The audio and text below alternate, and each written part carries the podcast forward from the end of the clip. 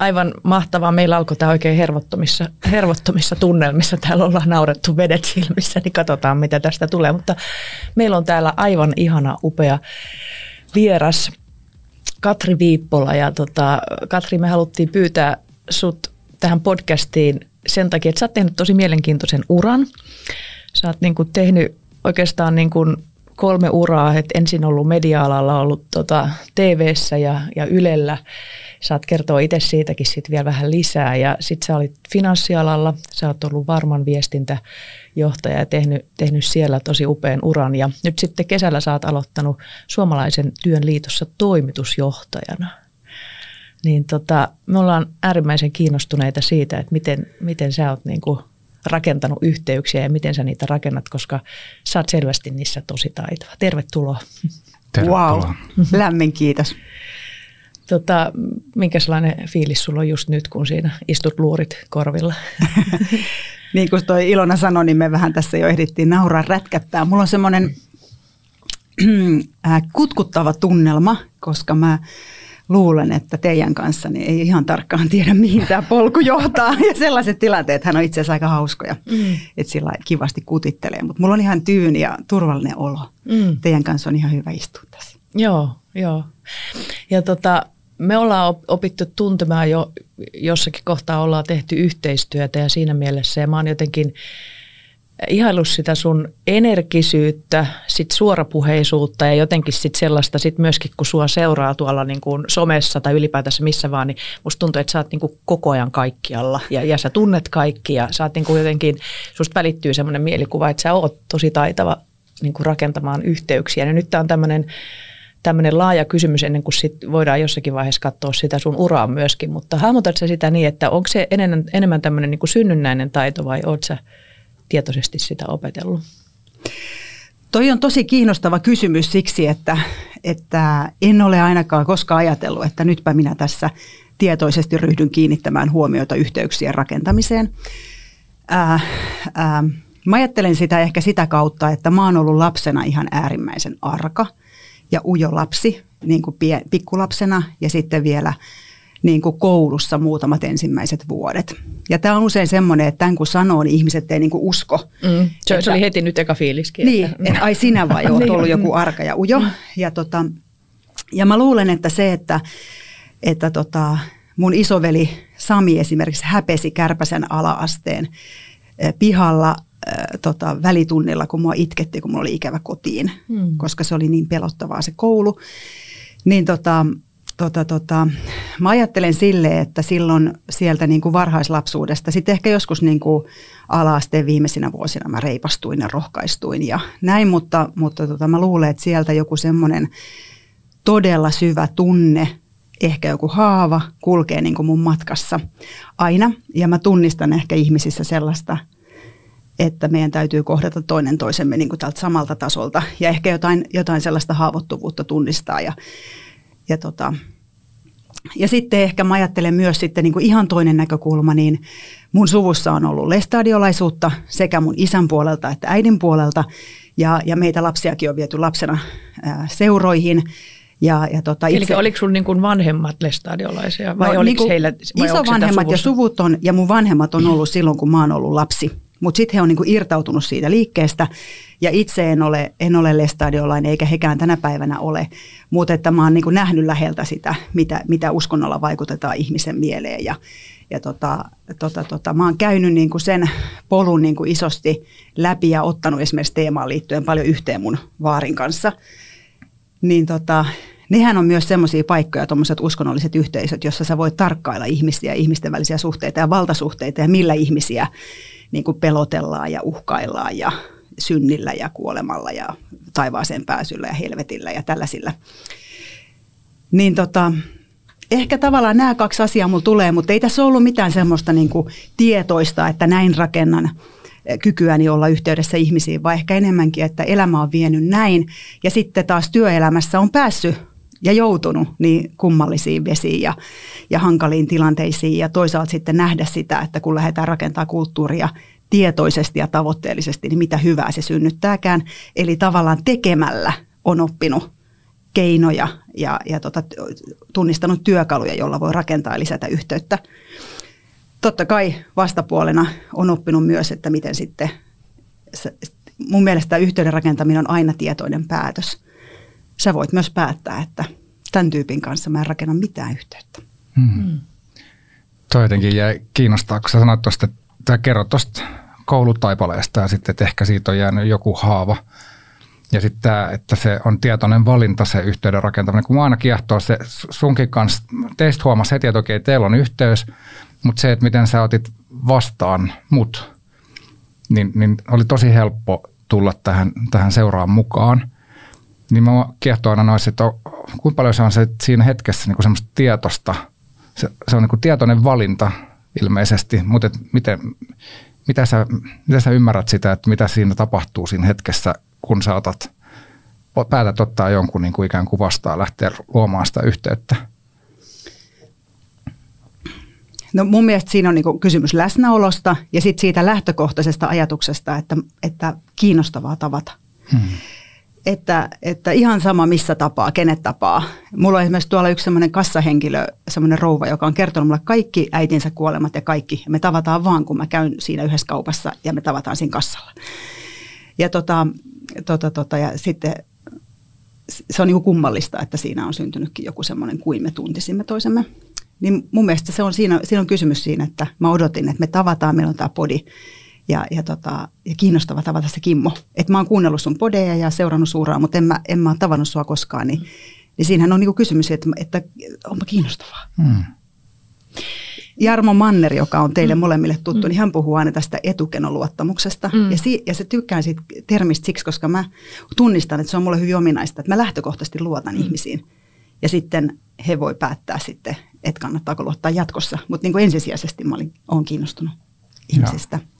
Mä kysyin itse asiassa eilen Ilona mun, mm. mun kaverilta, mä sanoin, että mä oon menossa tämmöiseen podcastiin, mm. että sano mulle, että, tota, että mistä tämmöinen niin yhteys syntyy. Niin se vaan sanoi, että no sehän on, se on niin helppo lähestyä. Mm. Se tuntui kauhean kivalta. Mä en ajattele itse niin, mutta se tuntui siinä hetkessä, että mun ystävä, joka on tuntenut mut kauan, niin hän sanoi näin. Mm. Ja, ja, ja mä, mä, jaan, mä jaan ton kokemuksen, koska silloin kun me ollaan tavattu ensimmäisen kerran, niin mä, mä muistan ihan tasan tarkkaan niin kuin tavallaan sen, että miten sä tulit siihen tilanteeseen ja miten sä olit. Ja siinä oli jotenkin heti sellainen olo, että ihan niin kuin me oltaisiin van, siis vanhoja, eihän me olla vanhoja Katri, Ei. mutta, siis, mutta siis, nuoria. mutta siis ihan niin kuin me oltaisiin oltu suurin piirtein aina ystäviä ja semmoinen valtava niin kuin, niin kuin tuttuus ja, ja sitten samanaikaisesti muistan, että joku jopa luuli, että, että meillä on joku entinen connection. Tai Joo. joku sanoi että niin, että kun se sun, se sun kaveri tai jotakin. Joo. Ja sitten sit niin kuin jostakin tilanteessa, että eihän me oltu tunnettu ei, mitenkään etukäteen. Ei ollenkaan. Niin, tota, niin se on, siinä on jotain sellaista niin kuin auki, a, auki olemista, joka on niin kuin, tota, aseista riisuvaa. Ihanasti sanottu. Se on, niin kuin, se on vahvuus ja se on myös paikka, jota voi haavoittaa halutessaan. Mm. Onko sua haavoitettu? Olipa nyt iso kysymys heti tässä kohtaa. Me ollaan vasta seitsemän minuuttia puhuttu. Niin. On takuulla haavoitettu, mm. joo joo, on on, on on, on haavoitettu. Että tavallaan kun te olette käyttänyt tässä podcastissa sitä, että tämä on niin kuin tämmöinen leirinuotio, mm. niin leirinuotion äärellähän voi lämmitellä tai siellä voi polttaa näppinsä. Ja, mm. ja tota, olen kokenut molempia. Mm. Oli tosi, tosi hyvä analogia. Hyvä kuvaus. Tota, sä oot tehnyt tosi mielenkiintoisen uran siinä mielessä, että, että mistä, sä oot, mistä sä oot lähtenyt, että, että sä oot ollut niin kuin, oliko se siis ensin, oliko se ekaksi radio ja sitten sä oot mennyt TVC ja, ja, ja sitten nyt sä oot tota, toimitusjohtajana ja teet tosi merkityksellistä työtä, niin kerro vähän sun niin kuin uratarinasta, koska mä ajattelin, että se on varmasti, se on kaikille kiinnostavaa ja sitten voi olla jollekin se ei ole niin, kuin niin tuttu. Joo. Mä jaan omassa ajattelussa. Jäl- mä aina sanon ihmisille, että uratarinoitahan kirjoitetaan jälkeenpäin. Mm-hmm. Ja, ja, ja aina sanon varsinkin nuorille, että kun te käytte kuuntelemassa ihmisten uratarinoita, niin älkää ikinä uskoko, että ne on sellaisia, kun ne siinä aikajanalla näyttää. Mm-hmm. Koska nehän piirretään aina jälkeenpäin. Ja niin munkin kohdalla, että tässä ei ollut mitään sinänsä suurta masterplania. Mä aina ihmettelen ihmisiä, jotka sanoo, että jo lukiossa tiesin, että haluan eläinlääkäriksi ja sitten niistä tulee eläinlääkäreitä. Niin mulla... Mitä sä muuten haaveilit lukiossa? No kato, kun mun mummo oli päiväkodissa töissä, mä oli perhepäivähoitaja, niin se oli tavallaan niin kuin ihan luonteva jatkumo. Totta kai mä sitten teen lasten kanssa töitä. Et se oli jotenkin näin ja ensimmäinen TET-harjoittelu oli jossain päiväkodissa ja näin. Mutta sitten ää, mä oon ollut muun muassa vastuullinen kesäduunikampanja suojelija joskus ja siksi mä kerron mieleni sitä tarinaa. Sitten mä menin yhteen tettiin lahtelaiseen paikallisradioon ja, ja tota, sitä kautta mulle heräsi semmoinen ajatus, että niin, että voisihan mediassakin tehdä töitä. Ja mä oon ekana ollut siellä radiossa ihan vaan tämmöinen, niin tein teostoilmoituksia ja vastasin puhelimeen ja näin. Sitten mä olin Etelä-Suomen Sanomissa kesätoimittajana ja sitten mä olin paikallisradiossa kansanopiston, Laajasalon kansanopiston jälkeen, niin tota, olin kolme vuotta ää, juontajana. Mulla oli tämmöinen mahtava oma ohjelma, Kataniemisen keskipäivää, koska olen oma sukua Nieminen, niin, niin tota, oma, oma ohjelma hirvittävän nuorena, mutta paikallisradioissa wow. saa tehdä ihan kaikkea. Wow. Ja, ja sen lisäksi olin uutistoimittaja ja reporteri, muistan niitä aikoja lämmöllä. Mutta pisimmän ajan toimittajana mä oon tosiaan tehnyt Ylen TV-uutisissa. Mm. Olin siis aamu-TVn uutisankkuri, uutistoimittaja ja reporteri ja, ja tota, niiltä ajoilta on tosi hyvät lämpimät muistot, joskin kello soi aina 03 aamulla, että on tehty, tehty tota tämmöistä. Monta vuotta sä teit sitä? Kyllä mä tein sitä, sitä tota kauan, olisiko kahdeksan vuotta. Joo.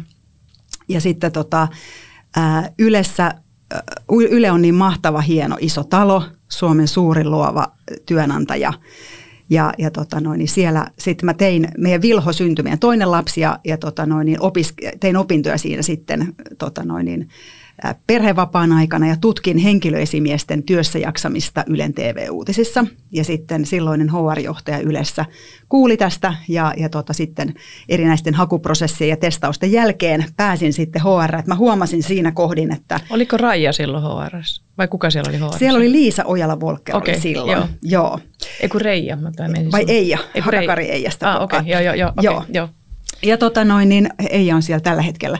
Mutta, mutta tota, silloin mä tein tavallaan tämmöisen ison identiteettimuutoksen, eli, eli kaikki mitä mä olin siihen asti opiskellut ja työtä tehnyt, niin siirtyi vähän niin kuin sivuun, koska mä rupesin opiskelemaan HR-alaa ja TV-uutissa sanottiin, että oot sä niin kuin ihan pimeä, että sulla on niin kuin nousujohteinen ura täällä Suomen parhaassa uutistoimituksessa ja sä lähdet jonnekin helvetin HRään, että mitä se HR edes tekee.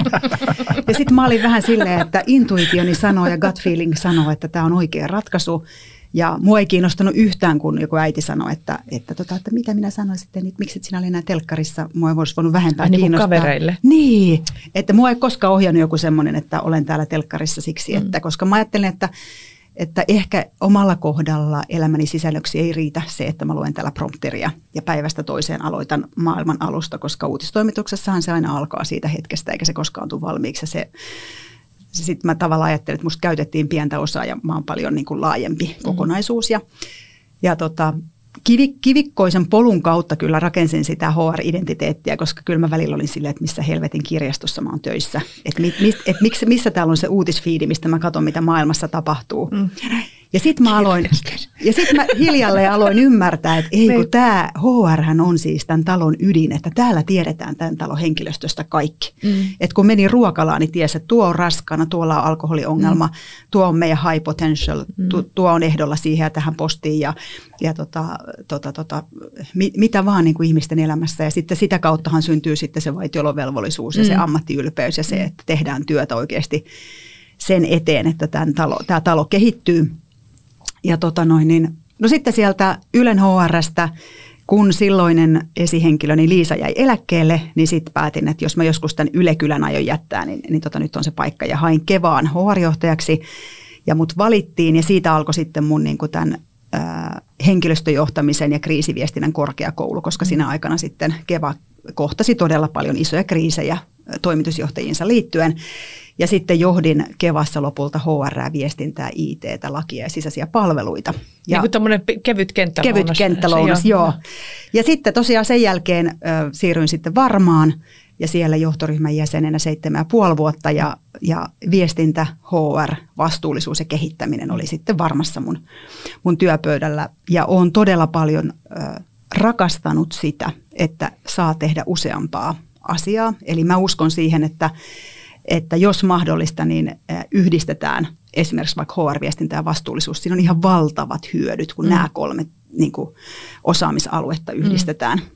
Että mitä hyötyä se tuottaa sille organisaatiolle sen sijaan, että HR johtaa yksi ja viestintää johtaa yksi ja vastuullisuutta johtaa yksi. Mm. Ja sitten sulla on paljon hallituspaikkoja myöskin, Joo.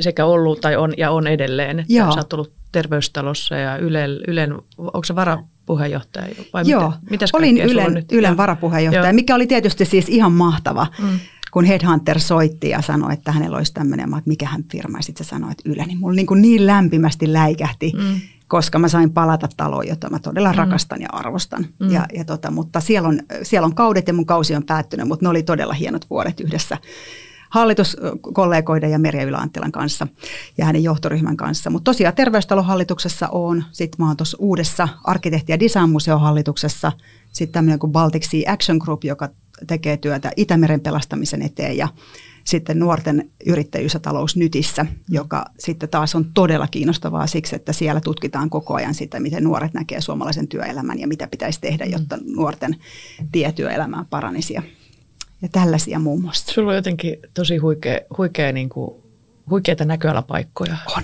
Hei oikeasti. ollut ja sitten tällä hetkellä varsinkin niin kuin tekee mieli nyt vielä sitten kuulla tuosta teidän nykyisestä, mutta miten mm, sä olit? Siis mä, mä mietin, että no, no toisaalta tota, että kiinnostaa se, että mikä sua draivaa, mutta jotenkin kun mä kuuntelen, kuuntelen kun sä kuvaat tota työuraakin ja näitä, näitä erilaisia hetkiä elämässä, niin välittyy sellainen tunne, että sä oot kauhean kiinnostunut ihmisistä. Joo, Joo, ja mä ajattelen silleen, että lopulta kysymys on vaan siitä, ketä nämä tyypit on ja, ja, tota, ja siitä potentiaalista, joka siinä porukassa on. Niin siitä riippuu se, mitä me saadaan aikaan. Että tota, totta kai on tosi mageeta, jos on vaikka sellaisia resursseja kuin rahaa ja teknologiaa ja, ja, ja tota, vaikka hyvä brändi, jolla, jo, jo, jonka päälle rakentaa. Ne on kaikki hyviä elementtejä. Mutta vaikka sulla olisi kaikki nämä ja sitten sulla olisi joku leimisakki ympärillä, niin eipä sitä timanttia tule. Tai sitten sulla voi olla leimisakki, johon ei ole luotettu ja jonka potentiaalia on nähty. Ja sitten kun sä rupeatkin sieltä vähän kutittelemaan ja sä huomaatkin, että tässä porukassa onkin aika paljon potentiaalia, niin sitten sekin on aika makea nähdä. Niin, kattokaa, me tehdään tämä yhdessä. Joo, kyllä tästä mm. tulee hyvä.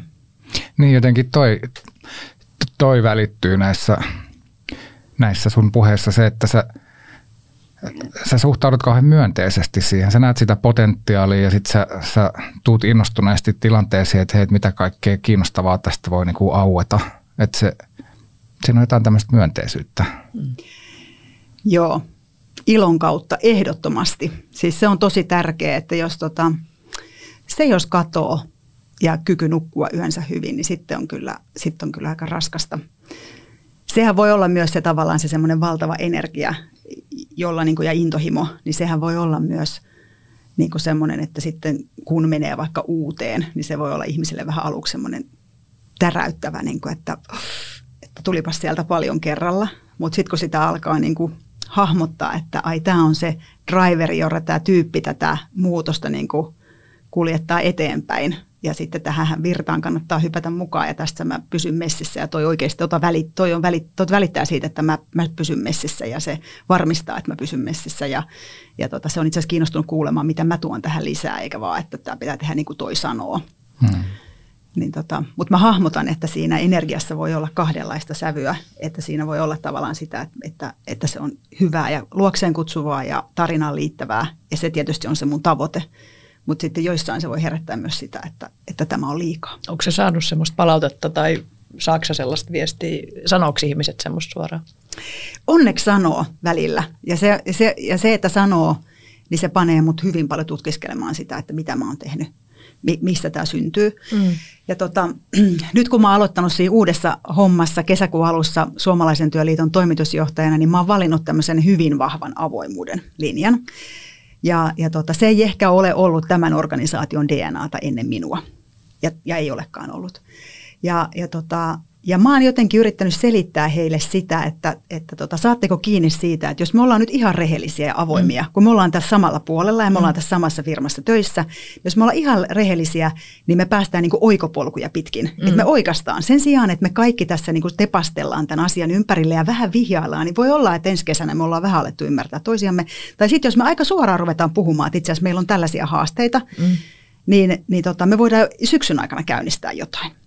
Ja siihen liittyy ehkä esimerkiksi se, että, että jo ensimmäisessä hallituksen kokouskesessa pystyin ehdottamaan hallitukseen, että meidän täytyy käynnistää strategiatyö, koska meillä on ollut hirvittävän iso voimakas kasvun kausi, yli 10 000 jäsentä, mutta samanaikaisesti sitten, sitten ehkä tiettyjä muita asioita on jäänyt tekemättä, joihin täytyy nyt oikeasti paneutua, jotta onnistutaan sen 10 000 jäsenen kanssa, niin tota, jotta päästään tämmöiseen kestävän kasvun vaiheeseen. Niin kyllähän sekin vaati sitä, niin kuin, että piti olla bolsi ja sanoa hallitukselle, että näin lyhyen tuntuman jälkeen ja käytyäni keskusteluja henkilöstön kanssa, niin mä uskallan sanoa, että tässä olisi paikka nyt käynnistää strategiatyö. Ja tota, sainkin sitten siinä jo, jo joku kollegani tohti sanoa, että tämä Mrs. Hurricane tuli tämä hurrikaani, jonka, ja me nauroimme yhdessä ja, ja se synnytti minussa niin voimakasta itsetutkiskelua, mm. jonka jälkeen seuraavassa kokouksessa, kun mä olin sen mun oman porukan kanssa, niin, niin mä soitin ton Scorpionsin Hurricane-biisin. Mm. Ja, ja, tota, ja sitten mä keräsin sellaisesta yhdestä työkulttuuripajasta nostoja, että mitä hyvää mä tunnistan tässä kulttuurissa. Ja tavallaan mä halusin hyvin avoimesti sanoa, että mä kuulen tänne, että te sanotte nyt näin mulle. Mm. Ja sitten mä halusin niin käydä sitä avointa keskustelua, että mitä tämä tarkoittaa ja miksi mä ryhdyin näihin toimiin. Mm.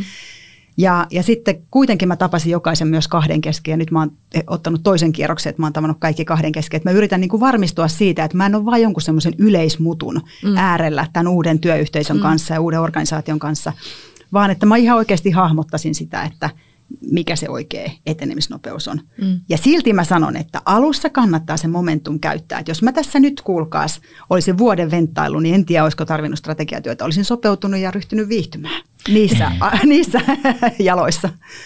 Niin, eikö semmoinen sanontakin ottaa, että eikö se ole tavallaan, että se, että kun astuu, astuu uuteen pestiin, niin sitä omaa tarinaa pitää heti lähteä vahvasti kirjoittamaan, koska, koska jos ei sitä lähde itse kirjoittamaan, niin, niin sitten se ympäristö niin kuin rupeaa kirjoittaa sitä sun puolesta Joo. ja sitten sitä on niin kuin vaikea, hirveän paljon vaikeampi siinä kohtaa.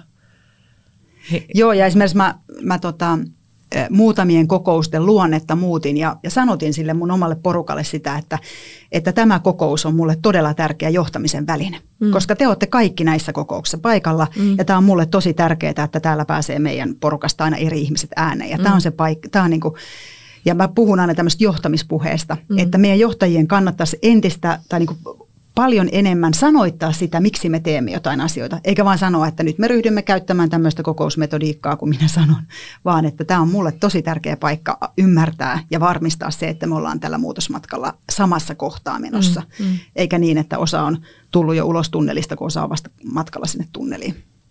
Miten tota, Joo, tämä on tosi kiinnostaa. Mulla tulee monta kysymystä mieleen, mutta kysyn ensin tämän, että miten tämä sun niin kun prosessi meni ylipäätänsä, että sä päädyit sitten niin kuin siirtymään tänne.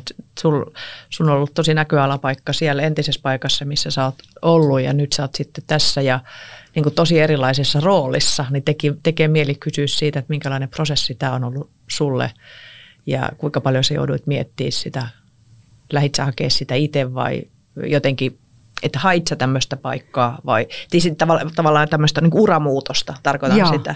Vai ja, että ja oliko työntöä niin vai vetoa vai? Niin, Joo. Niin. Tämä on tosi hyvä kysymys ja, ja tämä on vähän niin kuin sukua sille, kun mä lähdin sieltä TV-uutiset, että oot sä niin kuin ihan sekaisin, että sä lähdet jonnekin helvetin HR niin, niin tämähän on vähän sillä sukua, että työeläkeyhtiöt ja finanssiala on todella mielenkiintoinen ala olla, mm. olla töissä. Ja kuuma-ala, siis niin kuin kuuma-ala, ja joo. Ja, mm. joo, ja sitten vielä työeläkeyhtiöt, sä näet suomalaisia erikokoisia organisaatioita ja mitä yhteiskunnassa tapahtuu. Varmaan iso suomalainen sijoittaja, institutionaalinen sijoittaja. Mä vastasin meidän sijoittajaviestinnästä, tehtiin tehtiin Risto Murro ja sijoitusjohtaja ja, ja mun organisaation kanssa, kanssa tota, sijoittajaviestintää ja ja tulosinfoja ja tavattiin mediaa ja, ja tota, silti mä ajattelen, että se varman työkulttuurin rakentaminen on ollut niin kuin se mun kaikkein niin kuin tuntuvin asia siellä organisaatiossa, josta mä oon tosi ylpeä. Ja, ja, tota, ää, ja tota, ehkä se, niin kuin se vastaus siihen sun kysymykseen on se, että ää, näihin hienoihin taloihin on todella helppo jäädä. Ja siellä on todella helppo ja hyvä tehdä ura – ja hyvä ura. Ja mulla oli vielä kaiken lisäksi aivan ihana oma porukka, HR-viestinnän ja kehittämisen jengi, jota mä johdin ja, ja tota, ihania työkavereita. Ja se oli kyllä sitten niinku iso päätös sitten tämä, että nyt mä alan kulkea eteenpäin. Ja tota, kyllä mä sitä varmaan niin olin tehnyt jo vähän pidempään ja sitten kun tämä mahdollisuus tässä aukesi ja siinä oli kuitenkin ihan kunnon, kunnon tiukat tota, prosessit ja oli, oli tota, paljon hyviä ehdokkaita, niin, niin tota, siinä prosessin aikanahan sä sitten punnitset sitä, että onko mä oikeasti valmis lähtemään. Ja voin sanoa, että tuon varma ajankin aikana olin muutamissa prosesseissa mukana – en vain mittaamassa markkina-arvoani, vaan että ihan niin kuin tavallaan aidosti kokeilemassa, että miltä musta tuntuu ja vois, voisiko mä liikahtaa johonkin suuntaan. Mutta mikään niistä muista sitten ei, että niihin mä sitten lopulta jäin, jäin itse pois prosessista, mutta tämä vei maaliin ja, ja, tota, ja kuitenkin mulla on tosi vahva fiilis siitä, että tämän aika oli nyt. Ja tämä mm. oli tosi hyvä, tämä oli tosi hyvä, hyvä muuvi.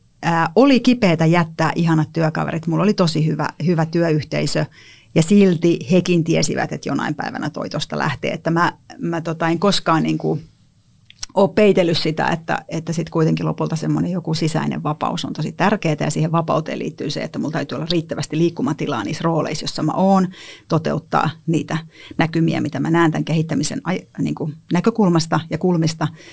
Mutta sitten mulla pitää olla myös jossain kohtaa sitten, kun mulla tulee se sisäinen tunne, niin mulla pitää olla vapaus liikahtaa eteenpäin ja, ja tota, se on itse asiassa tosi kuluttavaa se, kun sä oot siinä prosessissa ja sä käyt sitä keskustelua, että onko mä lähes vai menossa vai tulos vai miten kiinnostunut mä oon tässä uudesta roolista. Ja se on hirveän kova paikka kertoa omalle porukalle, että mä oon lähdessä. Ja, ja tota, kyllä mulla tuli ihan kyynelet silmiin, kun mä kerroin mun omalle esihenkilölle, että, että mulla olisi vähän kerrottavaa. Ja tota, ja ne itketti mua siis todella mun läksiäissä. Mä vielä sanoin niin omalle tiimille, että mm. mä annan teille sellaisen haasteen, että yrittäkää järjestää sellaiset läksiäiset, että mua ei itketä yhtään. Sitten oli, sit oli silleen, että kuule, jos sä lähdet menee täältä, niin et varmasti saa kuule, mm. että sä, me niin itketetään sua ja niin mm. ne itkettikin. Ja sitten me järjestettiin varmalaisille lounasdisko, jossa, jossa Risto kertoi mun rekryprosessista aiemmilta vuosilta ja näin. Ja tota, nyt sitten kun on ollut nelisen kuukautta uusissa hommissa, niin niin tota, hyvältä tuntuu. Ja tosi mm. lämpimin miettein ajattelen myös edellistä työnantajaa ja kaikkia ihania ihmisiä siellä ja katson ylpeänä, mitä siellä tapahtuu. Samoin kuin katson Kevaa ja Varmaa ja muita paikkoja, joissa on ollut. Että. Tulee jotenkin niin kuin mieleen sellainen, että sä, kun sä puhuit tuossa, niin tuli mieleen tämmöinen, että – sä et ole varmistelija. Että sä et ole mm. jotenkin semmoinen, niin kuin, että saavutetuista eduista varmistelija, vaan et, ja sehän on niin kuin hirveä iso vahvuus ihmisellä tollainen, että sä pystyt menemään niin kuin jotenkin kokonaan uuteen. Vaikka totta kai sä voidaksesi mennä tähän, niin sähän tuot mukanaan sen valtavan pääoman ja sen yhteys- ja, ja osaamispääoman ja kokemuspääoman ja kaikkea, mitä sulla on. Että sä, sä oot ihan loistava henkilö niin kuin tähän, mitä sä teet nyt. Mutta jotenkin se, että – että on niin rohkeus luopua, koska sehän liittyy jotenkin eteenpäin menemiseen, että, että voidakseen mennä eteenpäin pitää luopua ihan hirveän isoista asioista, joita tulee fiilis, että mitä sä teit. Ja ottaa riskejä. Mm. Joo, mä olisin ehkä sanonut tonkin ton saman, mm. että se on aina ihan hirveä riski, varsinkin jos sulla on ihana työyhteisö ja sulla Onhan se tosiasia. Kiinnostava riski. Niin. duuni niin. ja sulla on niin kuin kuviot kunnossa ja tota, silti aina sanon ja kannustan kaikkia muitakin, että se oikeasti on sen väärti. Mm. Että se on niin magea juttu mennä uuteen ja ottaa sitä riskiä ja se on myös aika kivuliasta kivuliastakin itse asiassa se, että kun sulla on ollut joku paikka, jossa sulla on ne luotetut ihmiset mm. ja sä osaat toimia siinä organisaatiossa, sä saat luovia, sä tiedät, miten tämä viedään eteenpäin. Mm. Sitten sä menetkin johonkin uuteen maastoon, jossa sä et tiedä yhtään mistään mitään, sä vaan kummastelet ja ihmettelet ja sitten sä et edes aluksi osa sitä tiimiä, mm. vaan sä oot ulkopuolinen ja sun täytyy niin tosi pienin askelin lähteä etenemään.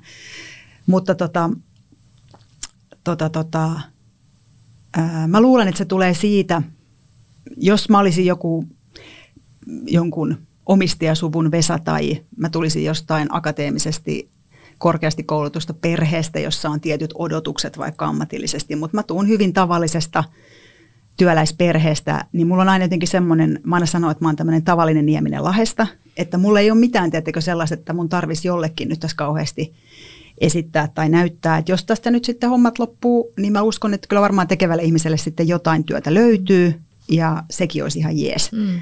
Että tota, mutta että ehkä tälleen kuitenkin vähän niin kuin seikkailuna suhtaudun tähän elämään, enkä vaan niin kuin sillä, että, että tota, et, jotta sitten se CV-tarina jälkeenpäin olisi, olisi, niin kuin, olisi, olisi kiva. Mutta tulee mieleen jotenkin toi, että kun varmaan kyllä ihmiset paljon, ja itsekin sitä on niin kuin tehnyt ja tekee, että vertailee tavallaan lähtökohtia. Ja sitten jotenkin helposti niin kuin ajatellaan, että tietynlaiset lähtökohdat tuo paremmat mahdollisuudet. Hmm. Niin sitten nyt kun mä kuuntelen sun tarinaa ja mitä mä oon usein ajatellut, ajatellut että, että siinä on jotain isoa vahvuutta, kun ei ole sellaisia lähtökohtia, jotka asettaa odotuksia. Mä ajattelen ihan samalla tavalla. Mä ajattelen ihan samalla tavalla, koska, koska mulla on myös ystäväpiirissä ihmisiä, jotka vaikka näyttelijöiden lapsia tai taiteilijoiden lapsia tai sitten he on niin kuin, heillä on, heillä on menestyvät vanhemmat ja, ja tota, mm. Niin mä oon ollut mun perheen ensimmäinen ylioppilas. Mm. Sitten mä oon vielä keskimmäinen tai keskeltä lapsi, meitä on neljä lasta, kolme veljeä, mulla yksi isoveli, kaksi pikkuveliä, niin mä oon vielä sit sieltä vähän välistäkin, että ei ole ehkä ehitty niin kauheasti kiinnittää huomiotakaan, niin aika rauhassa saanut tulee, olla. Tulee, tällainen, niin kuin, t- tulee tämmöinen slogan, että tavallisuus supervoimana. Joo, joo. Siis siinä, tosta pitäisi itse asiassa puhua myös joo. enemmän, koska, koska ihan varmasti on myös sellaisia ihmisiä, jotka ajattelevat, että no niin, että kun mä oon nyt vaan tämmöisistä tavallisista lähtökohdista, joo. niin mä en voi. Ja, ja, ja mä, sä, mä, mä törmään siihen myöskin tosi paljon, että miten sitten se voi olla valtava kahle, kun, kun nimenomaan ei tule niin kuin tavallisista olosuhteista. Niin tota, tässä on jotain tosi koskettavaa, että mä katson Kimmoa, että meidän pitää tätä jossakin kohtaa niin kuin tutkia. Mutta kiitos, kun sä Joo. tuot sen näin näkyvästi ja mä ajattelin, että tämä voi olla aika rohkaisevaa niin kuin monille. Joo. Että ajatellaan, että, että nimenomaan se voi olla se iso supervoima. Joo, koska se on oikeastaan itse asiassa aika vapauttavaa. Niin. Että jos sulla onkin se paine jostain annettu, niin se tulee ulkoa. Tässähän mm. tämä kaikki on ihan tätä omaa, mm. oman työn ja, ja, ja jotenkin omien intentioiden, intohimojen mm. kohdetta, mitä sä teet, eikä sun tarvitse tavallaan katsoa, että tätä polkua on nyt osoitettu kuljettavaksi. Niin, niin. Pysyppä siinä tiellä. Niin, niin. niin mä huomaan jotenkin, että mä, mä niin kuin ajaudun miettimään ja kuuntelemaan sitä, että, että mikäköhän sua draivaa työssä ja sitten näiden yhteyksien rakentamisessa – ja sitten, mit, mitä kaikkea siellä on, mikä niin tukee sitä. Vähän jäi miettiä sitä, että kun sanoit, että, että on saanut palautetta, että on liikaa mutta mitäköhän se mahtaa olla se liikaa. Mutta sitten kuulee niinku sitä, että sä oot, tunnut siltä, että sä oot tosi sinut itses kanssa. Sitten on ihan valtavasti tota uteliaisuutta ja semmoista halua oppia ja haastaa itseä ja ottaa riskejä ja heittäytyy uuteen. Jotenkin noi, noi paistaa niin vahvasti läpi. Mm. Ja sitten just se, että ei noin välttämättä tule sieltä tavanomaisuudesta. Ne tulee jostain muusta, mutta et, tai et, mistä ne sitten tuleekaan. Mutta jotenkin nämä, näitä kuulee niin kuin sen suhteen, että millä, minkä avulla sä oot mennyt paljon eteenpäin mm. uralla ja sitten toisaalta mikä, mikä on ehkä jotenkin auttamassa siihen yhteyden luomiseen. Mitä ajatuksia nämä herättää? Mm tosi hyvä, että sä otit ton, että on kuitenkin vähän, niin kuin vähän liikaa. Niin tota, sehän on se sama, niin kuin se on se mun vahvuuden niin kuin se toinen puoli. Mm. Et sitten kun mä ryhdyin johonkin todella intohimoisesti, kuten vaikka työkulttuurin rakentamiseen tai vastuullisuuden kehittämiseen, niin sitten se on niin kuin all-in-tyyppinen hommeli. Ja, ja tota, sitten kun on niin kuin tahtoihminen ja sitten sulla on niin kuin organisaatiossa niin kuin niinkin voimakkaita työkaluja kuin HR, viestintä, se kehittämisen tai vastuullisuuden organisaatio. Ja sitten sulla on organisaatio, joka niin kuin voimautuu ja lähtee tekemään ja kehittämään ja tunnistaa aitoja mittareita ja, ja, ja projekteja ja kehityshankkeita, joilla niitä asioita viedään läpi. Niin, tota, tota, tota, niin se voi olla, niin kuin tulee tavallaan sellainen olo, että sieltä tulee sellainen aalto. Aalto, vaikka itse asiassa mä oon käyttänyt kyllä melkein kaikissa metode- organisaatioissa enemmän sitä perhosmetodia, tiettäkö, että hiljalleen sytyttelet niin kuin sitä perhosten lepatusta eri puolilla organisaatiota, joka, jolloin se alkaa synnyttää semmoisen ison asian, että niin asiat muuttuu vähän niin kuin väistämättömiksi. Mm. Ja se on musta niin kuin kivempaa, että se tulee sieltä organisaatiosta kuin se, että johto jostakin antaa jotakin. Mm. Ja se on ehkä se yksi, että mä oon aina ollut niin kuin hyvin tarkka siitä, että kehitystyötä pitää tehdä siitä lähtökohdasta, jossa firma on tällä hetkellä ja tämä, nämä ihmiset on, eikä niin kuin, että mä tuon tuolta ulkoa jonkun. Mm. Mutta tota, pitää olla hirveän rehellinen sen kanssa, että, että se mun intohimo voi olla välillä niin kuin, ihan niin kuin päällekkäyvää, että mä oon niin kuin liian innostunut ja mä niin kuin kerron, miten nämä asiat kannattaa tehdä. Ja silloin ei välttämättä niin kuin se ihan muistun mieleen, että, että kun jos vaikka johtoryhmässä istuu erilaisia ihmisiä, että siellä on aktuaarijohtaja, talousjohtaja, IT-johtaja, asiakkuusjohtaja ja sijoitusjohtaja, niin mahtaako heidän yhteytensä syttyä sitten niistä mun jutuista samalla tavalla? No finanssi- ja vakuutussektorilla on se hyvä puoli, että kun sä vaan opit tuomaan dataa pöytään, niin kyllä sä sitten oot ihan uskottava. Ja, ja tota, se on ollut tietysti ihan hyvä, hyvä, hyvä opinpaikka. Ja mitä kummallisemmissa organisaatioissa on tai haastavissa, niin sitä paremmaksi rupeat niin kuin, lukemaan sitä, että no milläs täällä, mi, mi, milläs tässä sakissa nyt sitten ollaan uskottavia. Hmm. Ja sitten tietysti pitää jossain kohdissa niin olla ihan jääräpäinen ja olla niin kuin antamatta periksi. Että nyt, nyt että tämä ei ole enää tätä päivää, nyt täällä tehdään jatkossa näin ja sillä siisti. Ja mä muistan aina sen, mä, mä varmaan kerroin, joskus ehkä kertonut Ilonalle yhden tarinan, kun yhdessä jutussa mä pistin johtoryhmälle todella kompoihin. Ja sitten illalla, ja ne kaikki oli mun kanssa eri mieltä. Ja sitten illalla yksi niistä mun johtoryhmäkavereista soitti mulle ja sanoi, että mä ajattelin vaan soittaa ja sanoa, että mä en ole edelleenkään sunkaan samaa mieltä. Mutta mä haluaisin vaan sanoa, että oot sä kyllä aika kova muija. Että sä seisoit siinä ihan yksin ja sä sanoit, että, että tämä asia menee nyt näin ja tämä viimeinen kesä, kun tälleen tehdään. Että jatkossa me tehdään toisella tavalla.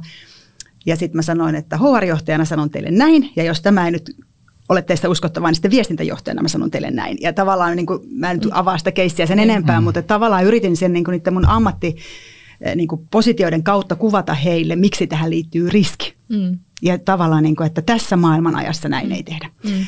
Ja, tota, ja se lämmitti mua ihan äärettömästi, vaikka mä olisin ehkä vielä lämmittänyt, jos olisi sanonut, että tämä avasi mun silmät ja nyt niin, mä niin. ajattelen samalla tavalla kuin sinä, mutta ei ollut auennut silmät. Mutta hän halusi sanoa vaan, että sä oot niinku kova muija, että sitten niin. siinä oli niinku kahdeksan muuta, jotka oli silleen, että niin. ohoja, että niin. suuta soukemmalle. Niin.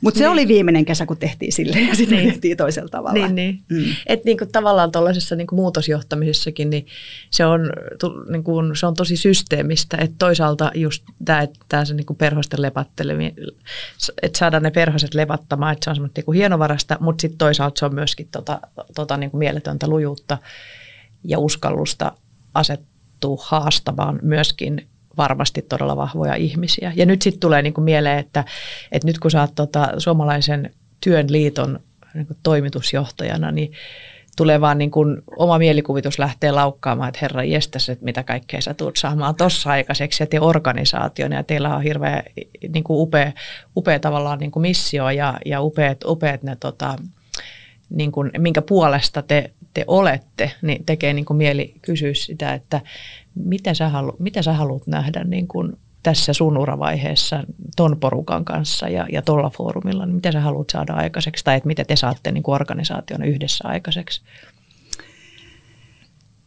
Hauskaa, että nyt mä yhtäkkiä sanon tähän, että, että, tota, että, että prosessi on kesken, koska strategiatyö on vasta käynnistynyt. Niin, niin. Mutta, mutta tota, ja tavallaan, että olisi ihan, jos strategiatyö olisi tehnyt, niin mä voisin tietenkin teille, niin sanoa teille, että meidän visio on tämä ja mm. tällä missiolla me työskentelemme.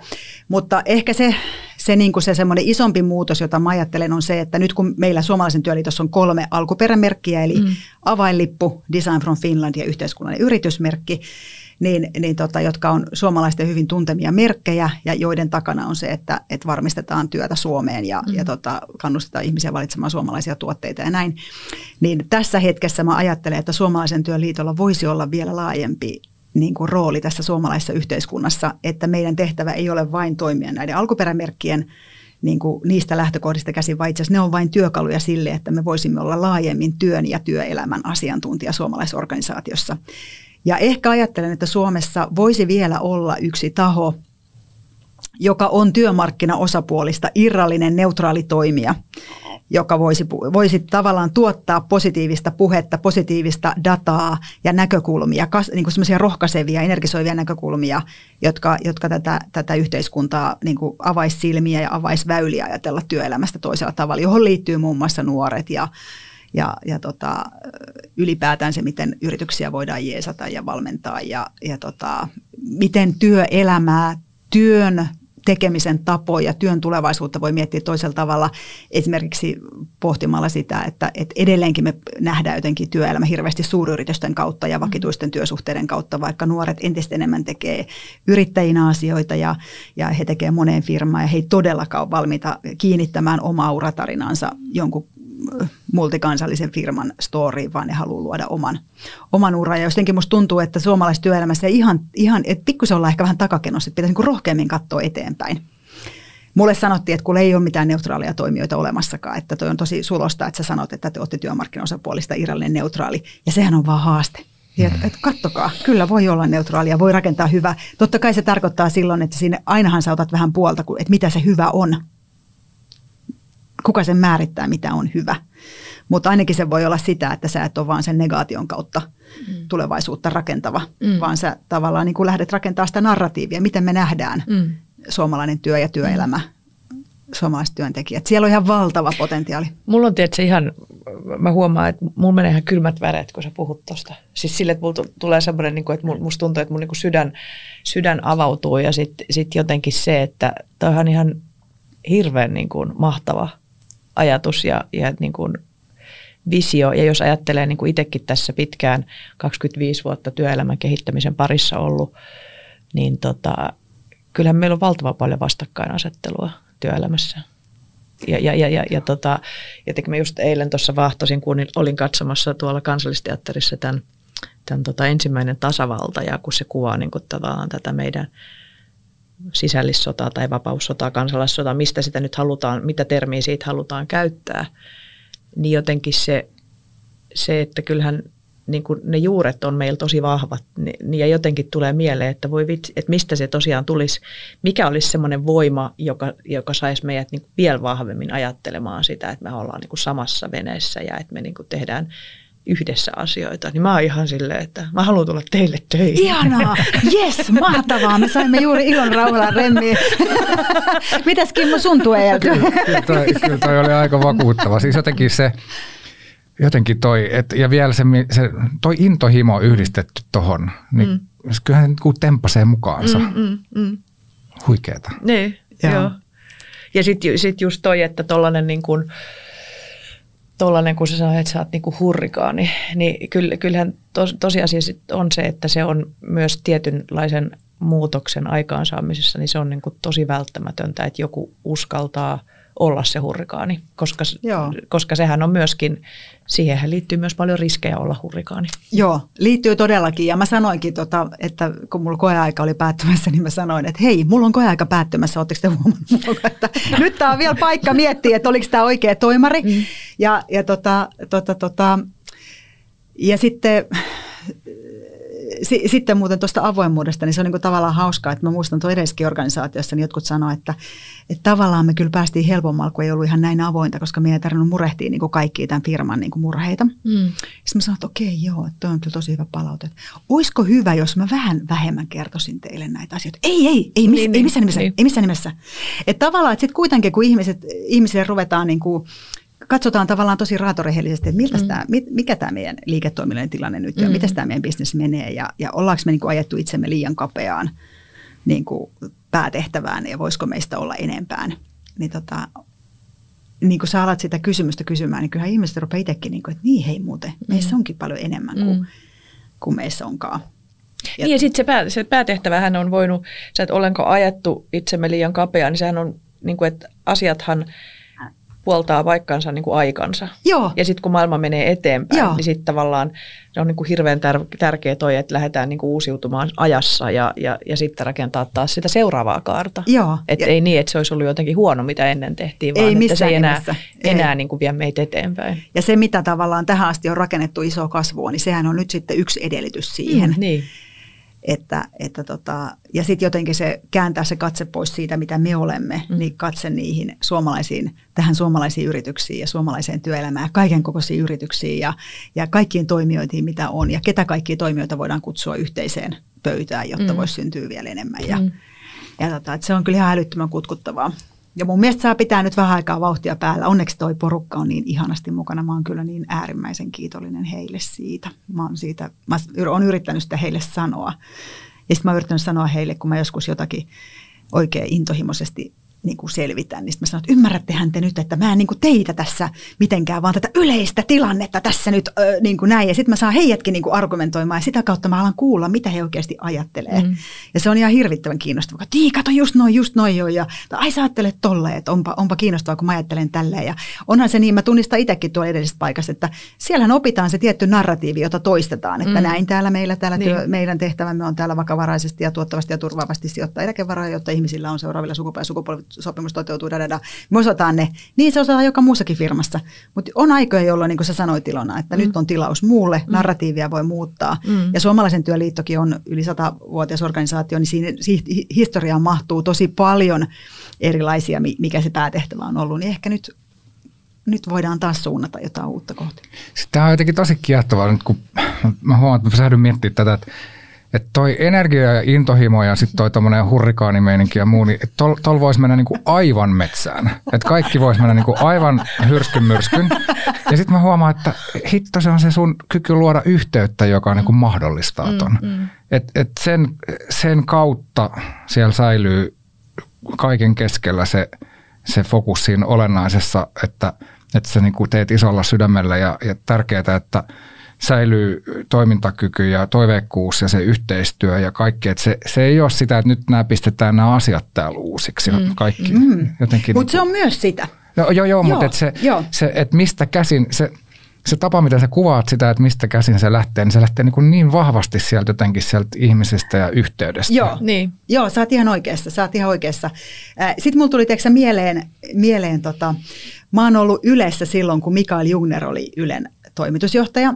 Ja hän kutsui, kutsui tota tuloaan Yleisradion työkulttuuriin, niin hän kutsui sitä tämmöiseksi marshmallow niin kuin työkulttuuriksi, että se sanoi, että hän tuli tänne ja rupesi niin kuin kertoilemaan, miten hän haluaa, että Yleisradio johdetaan ja se niin kuin, tavallaan niin kuin jousti se organisaatio niin kuin marshmallow joustaa niin kuin vahtokarkki, että hän pääsi mm. niin kuin todella syvälle, mutta sitten se ponkas niin kuin takaisin, tiedätkö, niin kuin, että ja muuten, sä tulit noiden sun uusien juttujen kanssa, mutta kuule muuten, täälläkin on muuta aika paljon kaikkea osaamista, ei me nyt kaikkea osteta. Ja se on, musta, se, se on jäänyt mulla kulkemaan matkaan Mikael Jungnerista. Ja, ja muuten täytyy Jungnerista sanoa senkin verran, kun urasta puhutaan, niin mä olin mukana semmoisessa HIPO-ohjelmassa, High Potential-ohjelmassa Jungnerin aikana. Ja, ja siihen valittiin 20 tota, yleläistä. Ja sitten meillä oli ensimmäinen tilaisuus, johon meidät oli kutsuttu ja siellä oli toimitusjohtaja Jungner. Ja hän jakoi meille kirjan Gary Hämelin johtamisen tulevaisuus ja hän jakoi sen meille, hän sanoi, lähtekää täältä, menkää ja täyttäkää ja muuttakaa maailma. Ja sitten me oltiin sen kirjan kanssa, että what? Että mitä ihmettä? Että me luultiin, että meidät on nyt niinku valittu tänne, että me muutetaan yleisradiota ja kehitetään. Nyt se sanoi, että lähtekää menee. Että what? Ja se oli musta tosi mielenkiintoista. Ja tämä kaikki kuvaa musta sitä Mikael, että hän oli myös hirvittävän avoin mm. siinä jutussaan. Ja, ja, ja tota, tota, tota, siitä jäi mun mielestä paljon hyvää siihen, siihen Yle, Ylen työkulttuuri siitä Mikaelin, Mikaelin tyylistä ja tavasta tehdä. Mutta mä oon niin sillä pitänyt sitä Mikaelin Marshmallow-tarinaa niin sillä mielessä, että kun sä meet organisaatiossa, huomaat, että no aika hyvinhän tässä nyt näyttää niin kuin nämä jutut implementoituvan ja, ja niin kuin nämä uppoo nämä jutut, niin silti sun kannattaa olla aika tarkkana sen kanssa, että sä et niin kuin kuvittele, että nämä uppoo, vaan että sun mm. täytyy aidosti käydä koko ajan myös kahdenvälisiä keskusteluja. Mm. Eikä Toi vaan, on tosi tärkeä. Niin. Toi kahden, jotenkin se on niin kuin ihan älyttömän tärkeä, et, ettei tuudittaudu vaan johonkin yhteen foorumiin, vaan että sulla on tavallaan se monen tasoinen pito, koska ihmisethän puhuu myös eri asioita eri foorumeilla ja erilaisissa kokoonpanoissa. Kyllä. Ja jos sä tavallaan jäät vaikka siihen, että sulla on vaikka kolme luottoihmistä ja mä kysyn näiltä, miten meillä menee. Niin. Ja sitten kun nyt menee hyvin, niin sitten okei, okay, no niin, kato, kato, menee hyvin, kato, menee hyvin. Mm. Ja sitten mä voin ihmetellä, että no, tässä on silti jotain outoa mm. tässä jutussa. Mm. Mutta jos sä pystyt ja onnistut riittävän laajan porukan kanssa ja varsinkin ne, jotka on niin kuin, että, että mä kuule sanon sulle ihan suoraan, niin sitten se, okei, okay, sano suoraan. Tosi hyvä, että sanot suoraan. Ja sitten mm. kannustaa siihen, että hyvä, että sä sanot. Ja sitten välillä voi sanoa, että vitsi, mua ärsyttää, kun sä oot aina niin suora. Että senkin voi sanoa molemmat toisilleen. Mm. Niin. Ja sitten kuitenkin sanoa, että silti se on tosi arvokasta. Niin. Mulla on ehkä ollut joka työpaikassa joku semmoinen niin kuin, mitäs mä nyt häntä kuvaisin, ehkä semmoinen niin kuin herraviha ihminen, joka niin kuin vihaa semmoista ylhäältä tulevaa jotain näkökulmaa jotakin. Ja, ja tota, sitten tällaisissa tyypeissä saattaa olla ihan valtava voimavara siinä, että sit jos heitä kuulee, niin, niin. sitten voi saada siihen niin kuin omaan tapaan johtaa ja kohdata ihmisiä ja olla avoin, niin vie niin kuin ihan uusia tasoja. Mm, ja tota, sellaisia ihmisiä kannattaa pitää niin kuin niin kuin lähellä. Hehän eivät koskaan tule sillä lailla julkisesti rakastamaan sinua, mutta sitten niin. sä voitkin huomata, että, että vaikka kun sä lähdet talosta, niin heihin jääkin tosi lämmin ja mm. hyvä suhde, koska sä oot kuitenkin kuullut ja ollut sillä siinä. Mutta onkin se tuosta vaan käänsi positiiviseksi jutuksi. Niin, niin. Ja, mutta, ja, ja, niin, ja tota, mutta tuossakin on niin kuin iso viisaus, että ei pidä tuudittautua mm. siihen, että jos on hyvä yhteys kolme ihmisen kanssa, että se sitten kertoisi, miten asia on. Ja, ja, ja se on se, on niin kuin se iso, iso vaara, että sitä niin kuin pyör, johtajana pyörii niin kuin muutaman näkemyksen varassa ja sitten jää hirveän paljon huomiota. Hei, meillä on tota tämmöinen vakiokysymys ollut tässä podcastissa, että ensimmäinen niistä liittyy siihen, että mikä on sun elämässä ollut semmoinen niin tosi huono ja heikko yhteyden kokemus? Mä mietin tätä ihan hirveästi, että otaks mä sen sieltä lestadiolaisuudesta ja käyn läpi sitä mun vaarin kanssa, sitä, niin kuin mitä, mitä uskonto tuo ihmisten välille, väliin. Mutta mä sitten päädyin kuitenkin kertoa tämmöisen esimerkin, että, että mitä huono yhteys voi synnyttää hyvääkin. Ja, ja tota, Tämä oli tällainen tilanne, että mä olin hakenut sit yhtä positiota ja sitten mä tapasin, tapasin tämän rekrytoivan johtajan ja hän kertoi mulle, että mua ei ole valittu. Ja hän hoisi sen aivan äärimmäisen huonosti. Hän kehui sitä, joka valittiin ja, ja tota, sitten selvisi, että sille henkilölle ei ole mitään osaamista siihen alueeseen, jota hän tulee johtamaan. Ja se oli musta niin aivan karmiva. Ja sitten hän sanoi, että mutta sä tuut rakastaa sitä ihmistä, että se on todella hyvä ihminen. Ja sitten hän viimeiseksi sanoi mulle, että nyt Katri on sitten tosi tärkeää, että sä et lähde täältä mihinkään. Että sun tärkein tehtävä on nyt perehdyttää tämä uusi henkilö tähän ja se oli tietenkin, kun olisi heittänyt niin kuin tulta liekkeihin, että haista paska, mä niin lähden menee. Ja, ja, tota, ja mä lähin menee. Ja jälkeenpäin mä oon ajatellut, että se oli todella iso lahja, että hän ei valinnut mua siihen paikkaan, koska mä sain niin kuin, tiedättekö, sen uhon päälle ja jukolauta mä lähden menee ja sitten mä äh, siirryin uusille urille ja siitä se oli tavallaan niin semmoinen niin töytäisy mm. tehdä joku rohkea muuvi. Ja siinä tavallaan niin se yhteyden surkeus oli se, että hän ei yhtään niin kuin hahmottanut sitä, että jos hän halusi pitää mut siinä organisaatiossa, mm. niin millä tavalla hänen olisi kannattanut mut kohdata ja mm. niin kuin vielä kerran niin kuin yrittää hahmottaa, miksi mä hain sitä roolia ja miten, miten hän voi saada mut motivoitua jäämään sinne sen uuden johtajan kanssa ja jeesaamaan sitä uutta johtajaa. Et se ei niin kuin tavallaan auttanut, että hän hehkutti sitä valittua hahmoa, koska mm. mua oli, mä olin niin kuin, mua oli sattunut, koska mm. mua ei valittu. Mm. Ja sitten vielä joku, joka ei ymmärrä sitä substanssia, että kai sen tarvitsisi nyt jotain ymmärtää, jos tätä tulee johtamaan. Ja, mm. ja sitten, että, että nyt ymmärrä sitten, että sä et voi nyt lähteä. Niin sille, okei, kiitos toimeksiannosta. Niin, Minäpä niin, tästä niin, lähden. Niin. Mm. Ja sitten jälkeenpäin mä oon sit kohdannut tätä henkilöä ja ja iloisin hyvin mielin ja, mm. ja tota, ollut kiitollinen siitä, että hän sai. Ja tässä mä ehkä tavallaan ajattelen, että se uho joka, jonka se synnytti, niin uho ei pitäisi niin kuin aliarvioida. Mm. Että se uho on itse asiassa ihan hyvä, hyvä tota, mm. työkalu mm. elämässä. Tavallaan tämmöinen niin uhma, uhmavoima. Niin, se on sisäinen. Niin kuin, niin. Että, ja ehkä tavallaan tunnistan sen, että se, se tota, on ehkä ollut mulle niin. Niin liikkeelle paneva voima joissain tärkeissä käännekohdissa. Tota, vaikka sä et halunnut, vaikka sä valitsitkin, että sä et tuonut sitä lestadiolaisvaaria ja, ja niitä väittelyitä, niin, niin itsekin kun on aikoinaan vaarin isoisäni kanssa väitellyt, niin tekee mieli niin kuin sanoa, että jos olisit tuonut siitä jotakin, niin mitä sä olisit siitä tuonut?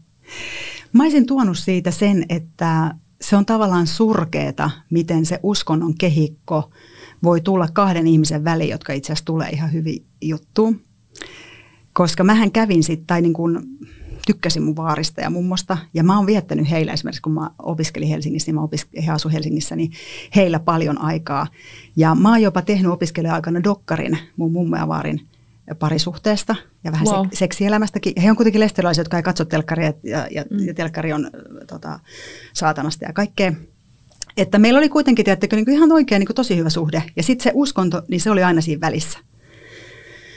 Että tota, tota, tota, mä oon aina ajatellut, että miten hyvä ja hyvä suhde se olisikaan ollut ilman sitä, että mm. siinä oli aina se, että, että tyttö, nyt teet niin ja näin, ja Sionin tyttäret ovat koreita, ja miksi sillä on kynsilakkaa, ja, ja, ja tavallaan niin semmoista, semmoista niin kuin sitä sellaista niin kuin raamatulla päähän tyyppistä, mm. tai Lars Levi Stadiuksen saarnoilla päähän tyyppistä, ja, ja helvetillä pelottelua, ja, ja tota, synnin tunnustuksen vapauttavan voiman jauhamista, että se jotenkin niin kuin, mutta ne on ollut ne oli tosi rankkoja juttuja ja, ja se on aika rankka yhteisö, semmoinen, semmoinen tota, yhteisö, joka valitsee, mm. ketkä siihen saa kuulua. Mä oon kyllä luterilaisen kirkon jäsen ja mulle itse asiassa sitten niin kuin nuorena niin kuin luterilainen seurakunta oli hyvin kiva. Mä olin isosena ja rippileireillä ja, ja, ja muilla seurakunnan leireillä ja oli tota vapauttava nähdä, että uskontoon liittyy myös tämmöisiä ihan niin kuin kivoja juttuja. Mm. Että se ei ole aina vaan sitä synnin kautta maailmaa tarkastelua. Mm. Niin toi on jotenkin, että, että se, että että sitten sä niinku valitsit, mutta jotenkin niinku, tietysti kun itsekin kahden rovastin tyttärenä, niin paljon on ollut tavallaan, en ole ollut siis noissa viitekehyksissä, enkä ole kokenut niinku tollasta to, itse, mutta jotenkin tosi pahoillani siitä kokemuksesta, että sä oot joutunut kokea sellaista ja sitten tunnistan ton, että miten haavoittuvaa se voi olla, kun lähi-ihmissuhteeseen joku tuommoinen aate tulee niin kuin väliin, niin, niin jotenkin huomaan, että mä pystyn jotenkin eläytyä siihen kipuun. Ja siihen liittyy itse asiassa sitten tosi paljon sellaista fasaadin ylläpitämistä. Mm, mm.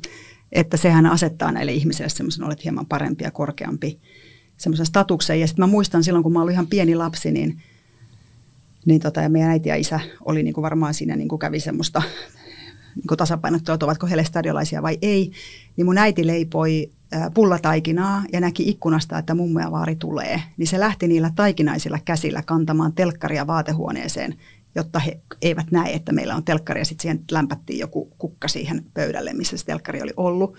Niin lapsellehan jää tämmöinen mielikuva tosi, sä muistat vaan sen, että siinä telkkari, että siinä telkkari jäi taikinaa. Ja sitten meidät opetettiin, että ei saa sanoa, että ollaan katsottu telkkaria. Ja kerran vaari kysyi, että no ootteko katsonut telkkaria? Ja mun kolme vuotta nuorempi pikkuveli Ville sanoi, että joo, me millalla katsottiin äh, ritariässä. Ja sitten me ollaan, potkitaan sitä mun isovelen kanssa, että ei saa sanoa, ei saa sanoa, ei saa sanoa. Eli tosi pienenä opetetaan, opet, niin, että opetetaan se tavallaan ja että kodin asioita ei puhuta ulkopuolelle. Sehän kantaa sitten tosi kauas ja ja tota noin, niin sitten kun sitten tulee sitä alkoholismia perheyhteisöön tuli sitten niin kuin myöhemmin, niin sehän oli myös semmoinen, mitä me sitten osasimme olla pitää. Niin, pitää niin kuin, opetettiin salaamaan. Joo, mm. että fasadin pitää pysyä, pysyä kondiksessa.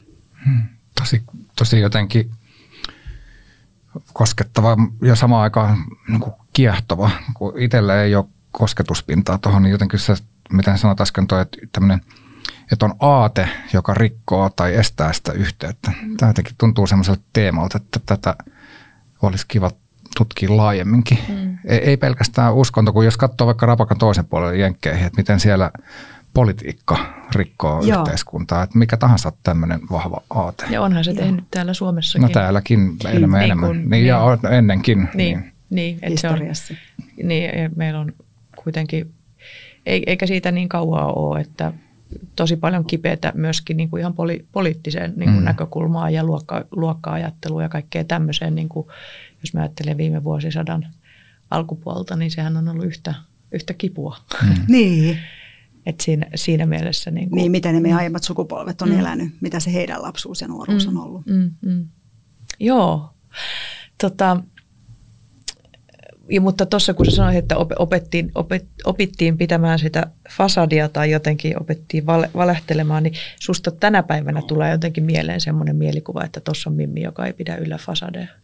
Joo, ei, ei tässä oikein nyt mitään, mitä ylläpitää. että tavallaan mä ajattelen, että on helpompi olla. Ehkä se tavallaan se semmoinen fasadi, mitä, mitä jos mun somea seuraa, niin niin mun somesta ei löydä siitä, niitä sellaisia vaikeita. Ja tämänkin mä haluan sanoa, että, että mulle some ei ole paikka, jossa tilitetään, että mm. olipa paskatyöpäivä tai mm. että, että, että tota, aivan epäonnistunut workshoppi tai mm. näin. Että, että mulle se some on, se ei ole mikään työelämäkirja, vaan se on mulle mm. niin kuin muistiinpanoja hyvistä hetkistä. Mm. Ja, ja tavallaan mä toivoisin, että ihmiset ymmärtää sen katsoessa mm. sitä, mm. että, että mun elämä ei ole niitä, vain niitä iloisia hetkiä, mm. vaan tässä on ollut todella vaikeita niin kuin soisia hetkiä, jolloin on ollut niin kuin rankkaa ja on mm. itkettänyt mm. ja tuntunut, että ei tästä tule niin kuin yhtään mitään.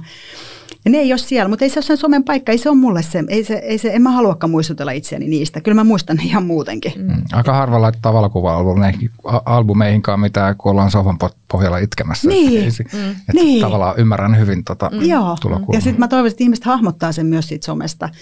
Ja, tota, ja mä halu, haluan myös ajatella, että ihmiset, kun puhutaan työelämästä, mä joskus tein someen vaan päivityksiä vapaa-ajasta, ja mä tajusin, että hirveän iso osa mua on työelämä. Mm. Ja, ja tämä on, on musta tosi mielenkiintoista, miksi mä en kerro tästäkin, niin tota, musta on, se on osa sitä tarinaa, sitä hyvän työelämän rakentamista, että Mut kertoo niistä kivoista. se oma joulu, joulutili sitten? On, mulla on joulutili, niin Kimmo tiesi, että mähän on siis herra tota, henkeä veren jouluihminen. No niin. Hänellä on oma Insta. Onko se alkanut jo? Joo. On hyvänen aika. Jouluhan on ympäri vuoden ja nyt on ihan ensimmäiset joululehdet on ilmestynyt ja huomenna mun ystävä Heli tulee meille jouluaskartelemaan. Ja, ja nyt eletään siis lokakuun alkuun. Kyllä, juuri näin. Joo, kyllä, juuri näin. Että tota, tota, tota, joulu on siis aivan mielentila ja se on ihan mahtava, tiettikö, että on joku tuommoinen niin kuin, paikka, mihin sä voit mennä mihin aikaan vuodesta vaan mm. ja sä voit elää semmoisessa tingeli tangeli tongeli ja se on hyvin henkilökohtainen. Se ei ole mikään, että, mun, että vaikka someen tietysti mä kerronkin, että, että käytiin Tallinnassa heinäkuussa joulukaupassa, niin se laitetaan sen Insta-tilille mutta tota, tota, tota, joulu on hyvin semmoinen, se on kanssa niin kuin henkistä vapautta tuova asia. Mahtavaa. Hei, sitten meidän viimeinen kysymys, että, että no mikä on ollut sulla semmoinen erityisen niin kuin hyvä yhteyden kokemus, minkä sä haluaisit tässä vielä tähän loppuun jakaa? Joo. No, tämä on nyt se kohta, miksi mä otin tätä nenäliinaa, koska mm. mä saatan ruveta itkemään, niin mm. se on kyllä toi oma parisuhde ja Ilari. Mm. Eli, eli tota, ja, ja nyt kun tätä nauhoitetaan, niin tämä mun puolisoni on tällä seitsemän viikon ää, merimatkalla purjehtimassa Intian valtameren yli. Ja tässä on ollut vähän tämmöistä suurta kaipausta ja yksinhuoltajan arkea kahden lapsen ja kahden koiran ja uuden työelämän ja kaiken, kaiken tota äärellä. Ja, ja ei tee edes tiukkaa sanoa, että on ollut kyllä kova ikävä, mm. mutta me ollaan pärjätty tosi hyvin. Ja siinä tavallaan, niin kuin me ollaan oltu jo yli parikymmentä vuotta yhdessä, niin, niin tota, se on ihanaa, että on joku, jonka kanssa voit olla ihan hiljaa ja se ei niin kuin kysy, että mikäs on, mm. vaan se tietää. Ja itse asiassa mä ajattelin tuoda tästä parisuhteesta niin kuin sen yhden näkökulman. Voisi puhua niin kuin siitä romanttisesta puolesta ja kaikesta muusta, mutta se yksi, mikä on ollut, mikä on ollut mulle itselle tosi tärkeä, on se, että meidän molempien perheessä on ollut alkoholismia. Mm. Ja alkoholismi on sitten saatanallinen sairaus, mm. koska se vie sen ihmisen, joka on joskus ollut toisenlainen, niin se muuttaa sen. Mm. Ja, ja tota, äh, olisi hirveän raskasta selittää jollekin ihmiselle, jolla ei ole kosketuspinta alkoholismiin, että mitä tässä nyt oikein taas tapahtuu. Mm. Että vaikka että mä menen kahden pienen lapsen kanssa mun vanhemmille on siellä päissään tai, tai, tota, tai että, että taas oli joku puhelu, joka oli hankala tai näin. Niin se on ihan hirveän ihanaa, että sulla on ihminen, tota, ja mä luulen, että hän on ehkä kokenut samaa mm. helppoutta siinä sitten taas oma, omassa tarinassaan, että, että tota, sä saat olla siinä ilman, että sä selität sitä, mitä tässä nyt tapahtuu, kun se toinen ihan hyvin ymmärtää, mitä siinä tapahtuu, mm. kun se, siinä on se alkoholismi, joka, joka mm. on kyllä ihan, ihan karmea, mm. karmea asia. Niin tota, se on niin kuin yksi osa sitä meidän parisuhteen semmoista, semmoinen pieni osa, jossa, jossa tota, sitä yhteyttä, yhteys on ihan äärimmäisen vahva ja siinä ei tarvita sitä mitään selittämistä. Mm-hmm. Ja se, mulla on se sama suhde sitten tietysti mun kolmen veljen kanssa, ja varsinkin heistä nuorimman ja vanhimman kanssa, me ollaan paljon puhuttu tästä, mitä alkoholismi aiheuttaa. Mm. Niin tota, se on niinku, se semmoinen ehdoton hyväksyntä sen asian äärellä, niin se on kyllä kova juttu. Mm. mm. Ja tässä on, tota, tai huomaa, että itseäkin ihan liikuttaa, liikuttaa jotenkin toi asia, että yhdyn sun kanssa siihen, että se alkoholismi on, se on, se on raju juttu ja sitten tässä on niin koskettavaa tavallaan se, että, että sä tuot sen ikään kuin, että se, se hyvä yhteys on se, että sulla on yhteys jonkun kanssa siinä, mikä on kipeätä että, se, että te ymmärrätte sen toistenne kivun ja sitten sitä kautta tulee se joku hirveän hyvä, niin se on, se on jotenkin tosi, tosi koskettavaa. Ja se on hirveän vahvistavaa. Mm. Se, että sä jossain kipeässä asiassa oot niin kuin samalla tasolla. Niin, niin. Ja sä, sä saat kiinni ilman, niin. että sen toisen tarvii hirveästi artikuloida ja selvittää, että tiedätkö, että tässä on nyt käynnissä tämmöinen kun se toinen on heti siinä. Ja mä luulen, että hyvä parisuhde tarvii myös, että jos, jos ei siinä, jos ei siinä niin vaikeissa hetkissä jaeta, niin, niin tota siinä ehkä jää sitten joitain osa-alueita siitä parisuhteesta mm. piiloon. Niin. Mm. niin se, että tulee niin kohdatuksi ja ymmärretyksi niissä ennen kaikkea niissä vaikeissa teemoissa. Niin. Ja sitten, että vaikkei se olisi yhteinen – kokemus, niin se on jaet, jotenkin jaettu ja sen kautta kuulostaa, että toi on niin kuin tärkeää tuossa. Mm. Kyllä. Ja jotenkin tekee näkyväksi sen, että niissä isoimmissa yhteyden kokomissa sekä myönteisyydessä että, että siinä kivussa, niin ne on jotain sellaista, mille ei sitten kuitenkaan ehkä ole sanoja niin kuin niin. kuvaamaan mm. sitä, että mitä se on, vaan se on, se on joku kokemus, mikä voi niin kuin kokea, että se jotenkin tulee tässä taas Joo. Niin kuin näkyväksi. Ja oikeastaan kun sä sanot ton, niin mä tajun, että ihan niin kuin, jos ajatellaan vaikka työelämässä, tuolla vaikka työyhteisö saavuttaa jotain, mm. niin ei sille ylpeydellekään tavallaan sanoja. Ei. Se on niin kuin jaettu tunne siitä, mm. että Jumalan kautta me tehtiin se. Mm. Niin. Ja hei, Juman kautta me tehtiin nyt tämä podcast. ja saatiin Katri pillaamaan. Mä en ole ihan kuulu, kuuluisa pillaaja täällä mä nyt pyyhin. pyyhin. Joo, ja mullakin on tämä nenäliina tässä. Niin tota, hei Katri, kiitos aivan mielettömän paljon, että tota, sä annoit aikaa tälle, tota, tälle kohtaamiselle. Mä jotenkin huomaan, että tässä tapahtuu jotain tosi arvokasta ja mä oon tosi kiitollinen siitä, että mä saan tuntea sut.